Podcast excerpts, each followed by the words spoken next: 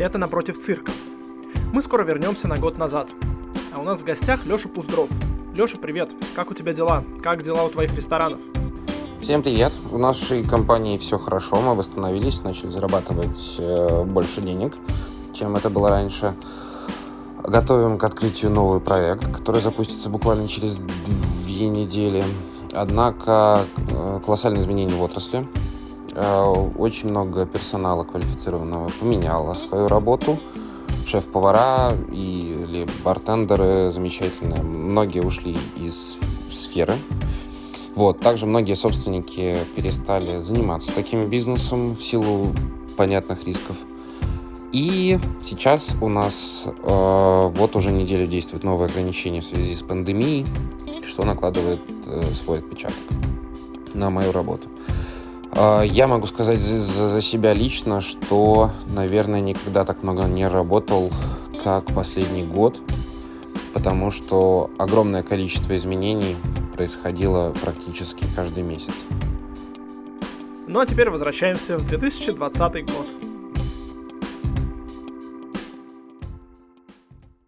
Всем привет! Это «Напротив цирка». Некоторые наши слушатели предупреждали нас, что наши подводки в начале выглядят наигранно, поэтому мы решили делать э, их без сценария. Поэтому я первым делом хотел бы передать слово Наде. Вот так всегда. На хрупкие женские плечи ложится и миссия креатива, и миссия хороших шуток, которые вообще-то считается, что лучше всех шутит Никита. Сегодня у нас в гостях Алексей Пуздров, и мы поговорим о том, каково это работать, а, в ресторанном бизнесе, Б, ради себя, а не ради того самого дяди. И В, не в Москве, а в регионах. Всем привет. Э, рад быть на вашем шоу. Леш, расскажи, пожалуйста, про себе, про свою карьеру, про свой путь. Всем привет, меня зовут Алексей. Э, я выпускник обычной э, общеобразовательной школы города Брянска и закончил Московский государственный университет имени Ломоносова, экономический факультет.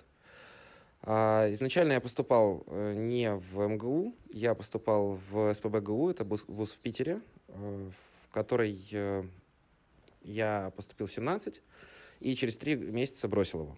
А, первый раз я выбирал профессию экономиста неосознанно, второй раз я поступал уже в МГУ весьма осознанно на ту же самую профессию.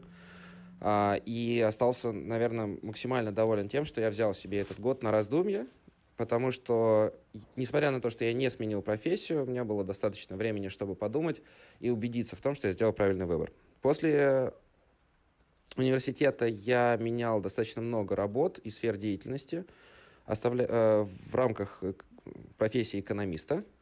И сейчас я занимаюсь э, ресторанным бизнесом в регионе, в городе Брянске, откуда я родом. Леша, расскажи немножко про э, именно выбор вуза и осознанность. Э, чем так не понравился или, не знаю, что еще тебя сподвигло поменять Петербург на Москву? Петербург очень понравился. Э, максимально красивый город, приветливые люди. Все было здорово, особенно когда тебе 17. Э, был вопрос, наверное, в том, что у меня было неверное представление о том, что такое высшее образование, что такое профессия экономиста и чем я буду заниматься ближайшие от 4 до 6 лет в университете. А, встретившись с э, ужасной реальностью, а, как мне тогда казалось, а, я решил, что, возможно, я что-то сделал в жизни не так. А, возможно, это не, та, не то светлое будущее, которое а, вот, э, я ожидал увидеть в хорошем университете. И спустя три месяца я просто забрал оттуда документы, вернулся домой э, и сказал, что я, возможно, сделал что-то не так. Мне нужно будет подумать относительно выбора своей профессии, выбора города, в котором я хочу жить, и выбора э, вуза, в котором я проведу ближайшие от 4 до 6 лет. Расскажи, пожалуйста, что изменилось за эти оставшиеся 9 месяцев до твоего начала обучения в МГУ? Что ты для себя понял? чем? Или чем э, МГУ показался и Москва? Я понимаю этот выбор, но чем они угу. оказались лучше? А, девять месяцев я общался, ну, я по, по сути потратил это время не сидя дома, не просто так. Я общался с людьми, я общался с людьми из разных вузов, э, разных профессий. Я спрашивал, чем они занимаются, это были абсолютно разные люди, там, лингвисты, юристы э, и прочие, прочие, прочие, прочие профессии. Я понял, что, во-первых, нет э, профессий ленивых и максимально счастливых людей. к сожалению. О, как жалко, я тоже разочаровалась. Вот. Во-вторых, на самом деле я в этот момент понимал, на самом деле, что представляет из себя высшее образование, что это ну, не совсем про, такая легкая прогулка по парку, это тяжелый напряженный труд. И я постепенно разбирался в тех профессиях, которые предоставляет э, э как бы наше высшее образование. Но при по этом МГУ... на экономике ты остановился. Да. А на самом деле, по, по поводу МГУ, э, я могу сказать, что еще тогда э, мне говорили о том, что это вуз, в который тяжело э, достаточно поступить, но не так тяжело учиться, как в некоторых других вузах, признаюсь честно. И это было один... Да, это был одним из факторов для меня, э, потому что мне хотелось э, вести какую-то яркую жизнь на протяжении этих шести лет. А второй момент, то, что по профессии экономиста она предоставляла какую-то гибкость. То есть я мог представить себе, что я занимаюсь чем угодно в любой сфере э, ну, народохозяйственной деятельности, извините за такие устаревшие термины. Ну, то есть я мог э, понять, что я хочу заниматься э, горной, там, горнодобывающей промышленностью, легкой промышленностью. Я мог подумать, что воу, было бы здорово заниматься ресторанами или чем-то другим. То есть мне показалось, что эта профессия максимально свободна, э, то есть не загоняет тебя в рамки какой-то определенной узкой деятельности. И это так и есть, и именно поэтому мы сейчас записываем этот подкаст.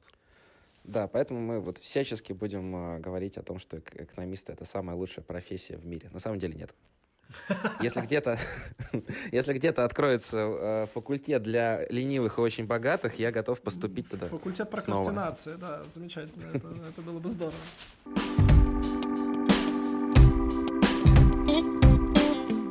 Ну ладно, наш факультет все-таки не самый худший в ленивых и в прокрастинации. Алексей, удалось ли тебе вести яркую жизнь 6 лет? А, мне понравилось. Достойный ответ. А, как ты дальше понимал, куда ты хочешь? Ты мы видели твое резюме, мы знаем, что ты сначала попытался пойти в финансы, и все классно складывалось, и потом был научный консалтинг, и еще по дороге была школа Маккинзи, и была магистратура в Вышке, и это такая нестандартная траектория. Как ты там пытался нащупать свой путь? По поводу своей карьеры я могу сказать, что это однозначно то, как делать не нужно.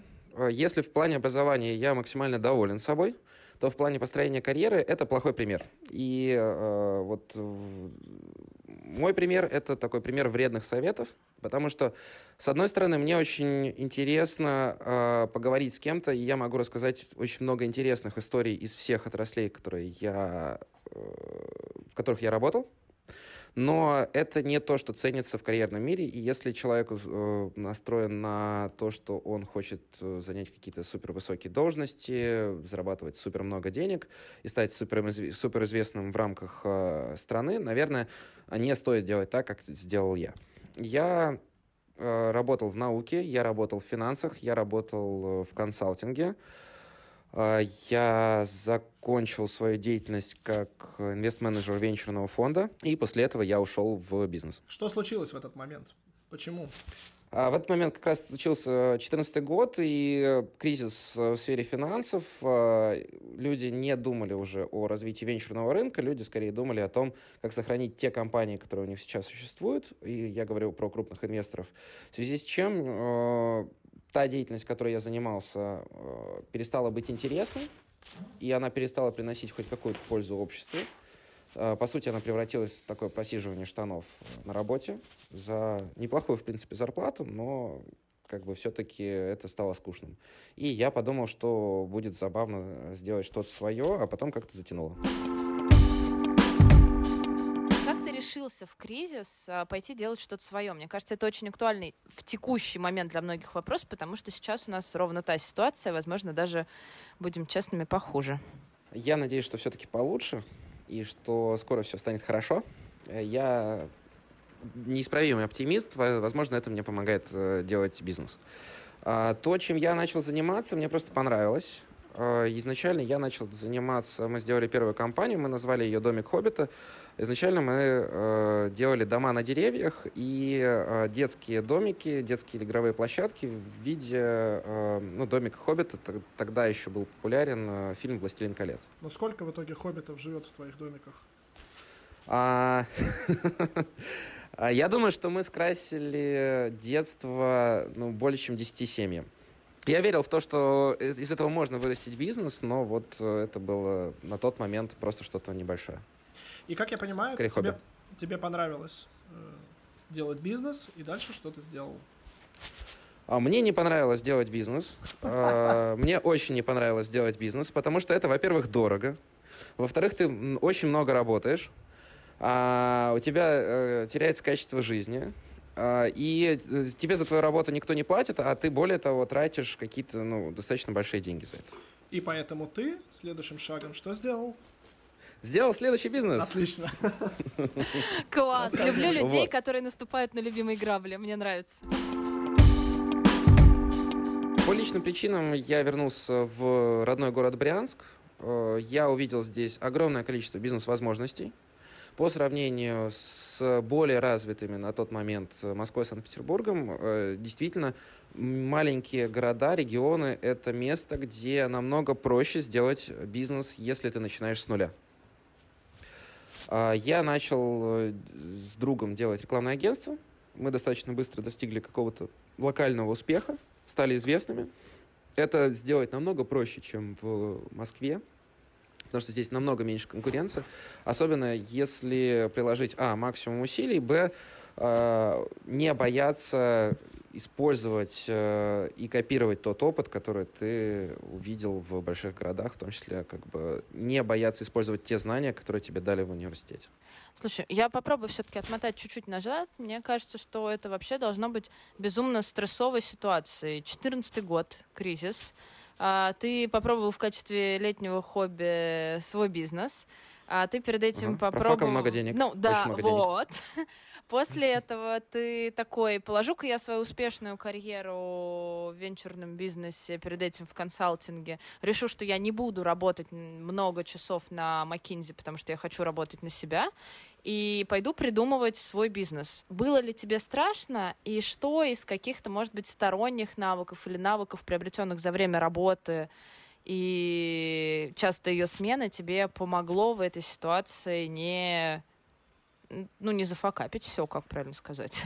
Э, однозначно не было страшно, потому что ты в родном городе, и скорее страшно, когда ты уезжаешь в большой мегаполис.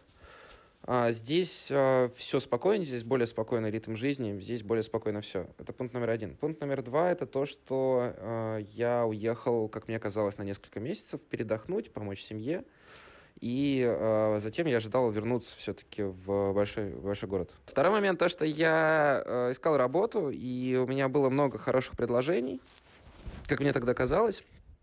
И спустя три месяца после того, как э, я начал заниматься э, рекламным бизнесом в регионе, в городе Брянске. Меня позвали в очень классное место, а, но в тот момент э, я принял решение, что остаюсь в городе Брянске заниматься рекламным бизнесом, потому что мне нравилось то, что я делаю. Видимо, как раз здесь нужно задать вопрос. Чем жизнь в Брянске лучше, чем жизнь в Москве? Чем работа в Брянске лучше, чем работа в Москве? А, я могу сказать, что работа в Москве э, для многих и для большинства будет лучше, чем работа в Брянске. Это пункт номер один. А, как, так же, как и жизнь в Москве будет для многих а, намного более интересной и насыщенной, чем жизнь в регионе. А, но есть некоторые плюсы. Один из главных плюсов это то, что в локальных, в регионах э, проще добиться какой-то известности в своей сфере и проще добиться успеха в своей сфере. То есть ты сразу сможешь быть, э, вести бизнес, э, владельцем бизнеса или там, генеральным директором какой-то компании. Этот, этот путь проходит намного быстрее, чем тот путь, который ты проходишь в Москве. А, относительно э, жизни в регионе я начну по порядку. Во-первых, э, здесь нет пробок. Во-вторых, здесь совсем другой режим. И хотя, в принципе, в Москве в период самоизоляции тоже нет пробок. Нифига, я тут а, стояла в пробке к стоматологу. Уже есть? Уже появились, Ужасно. Да. Да, во-вторых, э, ты э, из-за того, что здесь более э, лайтовый режим и меньше спешки, ты сам можешь э, назначать себе распорядок дня.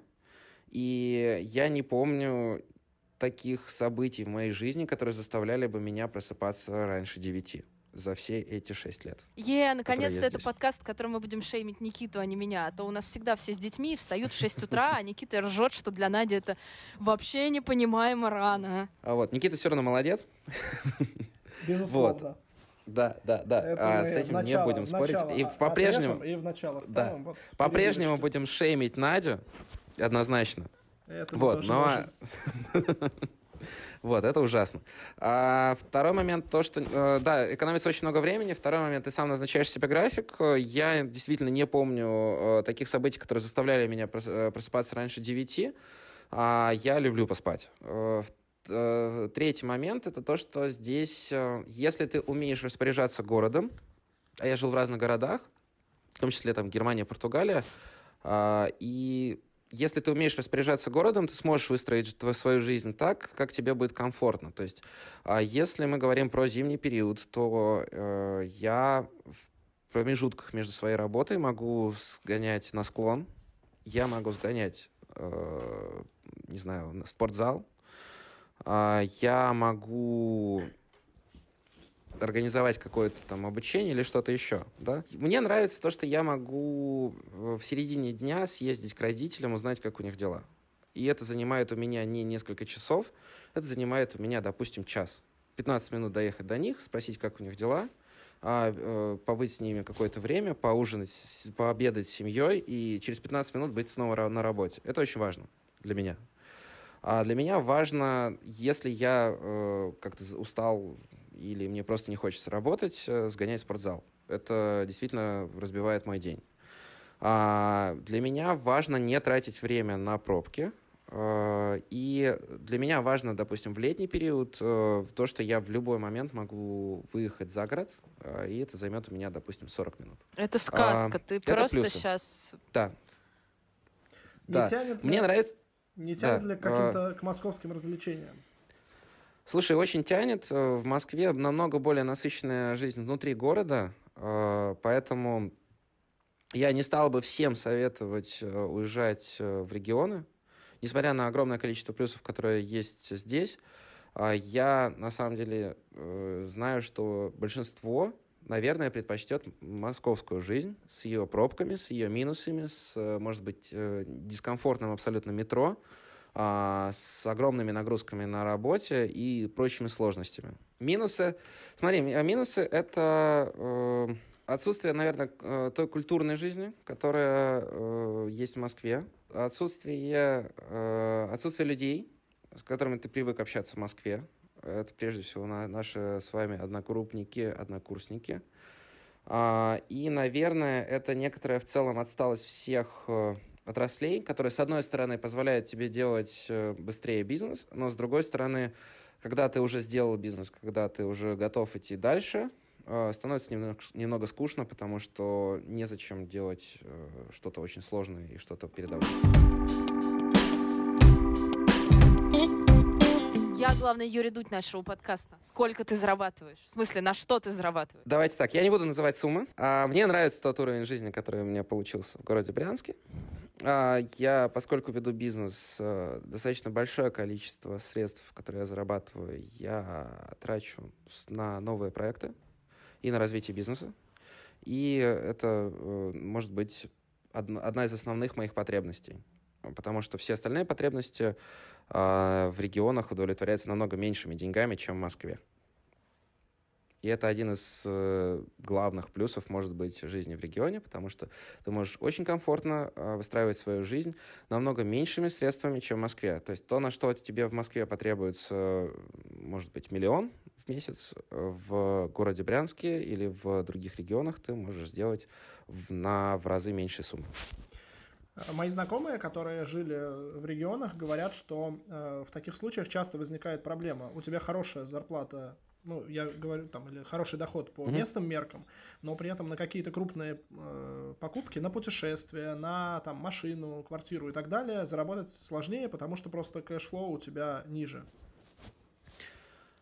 А мне в этом плане повезло. Я могу сказать, и многим повезло. Те люди, которые делают бизнес в регионах, они хорошо зарабатывают по московским меркам. То есть э, и для них нет проблемы э, купить э, даже московские квартиры. Тогда хорошо такой вопрос. Если бы ты сейчас э, обновил свое резюме и переехал, и тебя снова позвали на крутую э, работу в Москву, ты бы стал зарабатывать больше или меньше? Я бы стал зарабатывать, наверное, в пять раз меньше. Ого, Ого, серьезно? Серьезно? Мне кажется, мы подошли к тому моменту, когда наконец надо рассказать, чем ты занимаешься. Когда, наконец, мы покупаем билеты в Брянск. А я в какой-то момент после рекламного бизнеса подумал, что мне не хватает в нашем городе а, какого-то уютного небольшого кафе, в котором не будет продаваться алкоголь а, и, в, и в котором будет а, достаточно вкусная, простая еда, а, в том числе на доставку. Поэтому где-то пять лет назад я подумал, что мы откроем еще один проект к, к нашим другим и откроем пиццерию. Просто чтобы вашему рекламному бизнесу было где обедать, я правильно понимаю? На самом деле, да. На самом деле, в тот момент у нас хорошо шли дела, и э, мы, возможно, подумали, что мы супермены и сможем э, левой пяткой э, также запустить себе проект, в котором мы будем обедать. И как, сколько левых пяток э, экономистов и крутых суперменов нужно, чтобы запустить э, пиццерию? А, Я могу сказать, что это было ужасно. Это был худший опыт в моей жизни. А, Потому что это оказался один из самых сложных бизнесов, которых, э, которые я видел. Это общеизвестный факт, но тогда мы в это не поверили и зашли вот в проект пиццерии. А мало того, что он оказался максимально сложным с точки зрения учредителей, с точки зрения руко- руководителей, а, он оказался очень капиталоемким на тот момент, нам, нам так показалось, и а, крайне низкомаржинальным. Поэтому э, мы э, получили очень тяжелый проект, в который мы вложили достаточно большое количество средств, и э, который нужно как было как-то выруливать, в связи с чем я вышел из рекламного бизнеса и остался только, ну, заниматься только ресторанным бизнесом. И первую прибыль мы увидели через год после открытия, и первую, наверное, зарплату я получил а спустя год крайне напряженной работы э, вот в этом бизнесе. И, наверное, первый выходной у меня был месяц через четыре после открытия. Вот это реально серьезно. Слушай, а пока мы здесь и пока мы в вопросе инвестиций, известно, что в Москве и, ну, скажем так, за рубежом разные подходы к тому, сколько процентов твой бизнес должен тебе зарабатывать. А Москва и регионы как-то отличаются в этом? Сколько норма прибыли в Брянске?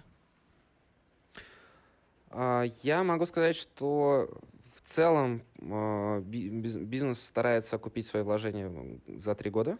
Это норма для Брянска. А, Я слышал примерно такие же подходы в Москве.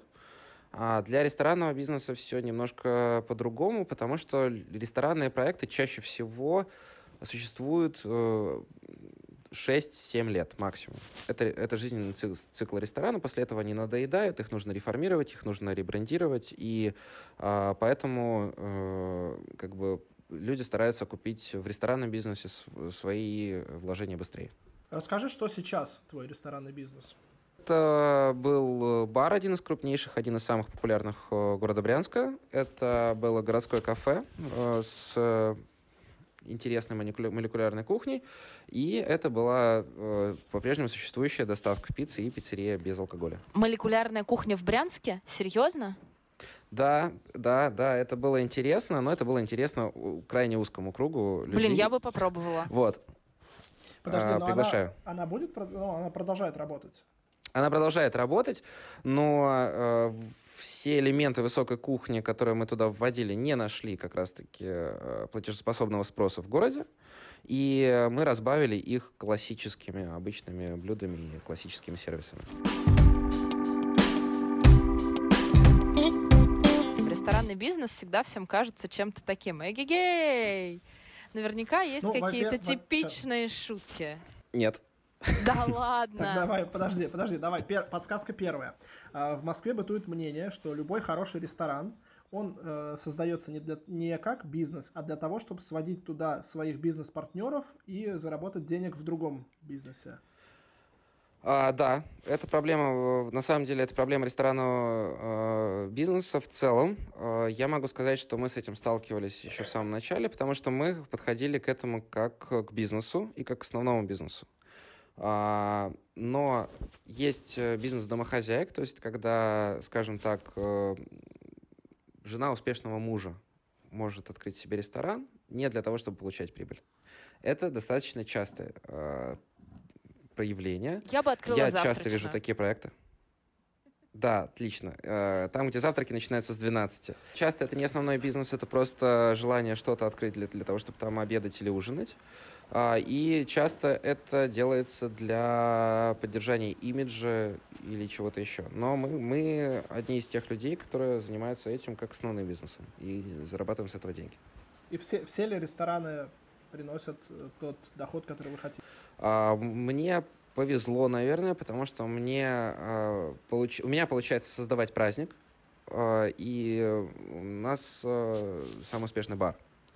Потому что мы создаем настроение, мы создаем атмосферу, и в рамках создания атмосферы и настроения уже не так важно, э, насколько ровно лежат салфетки, насколько классно официант вытер стол и так далее. И мне нравится именно э, атмосферные заведения, в которых э, происходит вот праздник.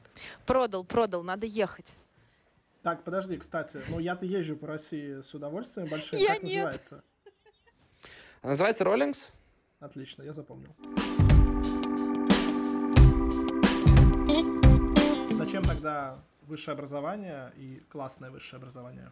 Тут надо ответить, э, что да, нужно.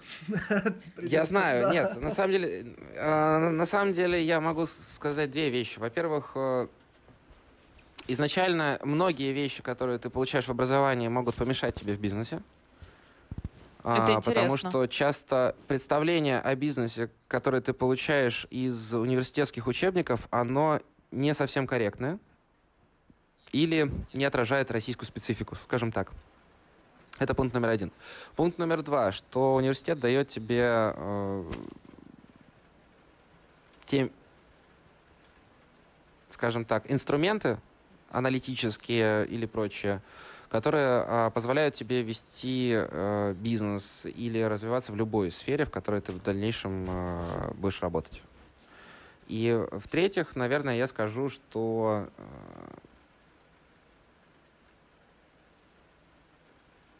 на самом деле э, в бизнесе э, то, что ты должен уметь, это разбираться в огромных количествах э, вопросов юридических, бухгалтерских, кулинарных иногда, ба- барных и прочих. Там вести переговоры и вести фина- ну, как- какую-то финансовую отчетность и прочее, а, которое как раз-таки умение учиться ты приобретаешь в университете. Поэтому уме- образование для меня было важнейшим этапом и, наверное, основным фактором, который позволил мне вести после этого успешный бизнес. А, последний, наверное, вопрос. а, Перед тем, как мы перейдем к Блицу, я предлагаю вернуться все-таки... Предпоследний. Предпоследний вопрос перед тем, как мы перейдем к Блицу. Хорошо, хорошо. А, Расскажи, пожалуйста, как сейчас кризис сказывается на твоей отрасли, на тебе лично, и все вот эти истории заполнить кучу бумажек, получить кредит по льготной ставке или дотации по кодам АКВЭД, как вот со всем этим сейчас живет твой бизнес? Нам достаточно тяжело сейчас. Мне повезло, что у нас есть команда. Я не заполняю бумажки. И вся работа, которую мне неинтересно делать, я не, не делаю. Э, Это плюс э, какого-то зрелого бизнеса. То есть, поскольку мы занимаемся уже пять лет одной и той же сферой, я могу сказать, что сначала было тяжело, и сначала я действительно сам занимался всем. Сейчас есть команда, и конкретно я в это даже не лезу. А, По поводу поддержки. Я могу сказать, что поддержка недостаточна, и она не перекрывает все наши убытки. Я могу твой вот взгляд. примерно, пример- примерно сказать, что убытки в районе 5 миллионов. А, пока что все, что нам смогла дать, э, смогло дать государство, это 100 тысяч э, в качестве прямой субсидии и э, кредит на миллион. Миллион триста. Не густо. А, да, поэтому э, это несопоставимые вещи, и это при том, что мы понимаем, что э, это только начало, и после этого у нас сейчас не снимают с карантина, и после этого мы столкнемся с э, снижением спроса. Поэтому то состояние, в котором сейчас ресторанный бизнес, это ну, не супер здорово. Насколько тяжелее э, этот кризис будет пережит в Брянске, чем в той же Москве? А, я думаю, что в Москве будет тяжелее. Потому что в Брянске а, в целом бизнес-сообщество общается друг с другом, все понимают, насколько друг другу тяжело. И я могу сказать, что а, наши контрагенты часто идут нам на уступки. Они понимают, что нам тяжело. Они говорят, что мы можем не платить сейчас там за те поставки, которые были осуществлены ранее. Они, мы можем не платить э, часть аренды. Э, нам скинули э, действительно значительные суммы. А, нам часто идут на уступки э, действительно э, почти все контрагенты, хотя и мы понимаем, что им тоже тяжело. В Москве, поскольку у тебя нет таких близких, э, может быть, личных э, контактов э, с твоими контрагентами, с твоими партнерами, я уверен, что рестораны переживают это хуже. планируешь продолжать жить в Брянске долго, всю жизнь, не знаю, сколько-то? Последнее время я начал много путешествовать. А, и мне нравилось то, что я могу а, жить большую часть своей жизни в тихом, спокойном городе и раз в два месяца, раз в три месяца улетать куда-то в такое мини-путешествие либо в макси-путешествие. Я думаю, что рано или поздно мне это наскучит. И, скорее всего, я вернусь в мегаполис, но я вернусь с опытом ведения бизнеса, я вернусь с какими-то своими новыми, может быть, идеями. И, скорее всего, я точно решил для себя, что я э, не оставлю занятия бизнесом. Очень тяжело после того, как ты был последним человеком, который принимает решение и нес всю ответственность, э, переходить снова на работу и кому-то подчиняться. Лично для меня как бы однозначно я буду заниматься бизнесом, и, наверное, э, со временем я хотел бы вернуться в большой город. Ну, раз у нас такой поворот, задам э, еще более дурацкий вопрос, но тоже связанный с Брянском. Матримониальный вопрос. Mm-hmm. Брянск или Москва? Москва.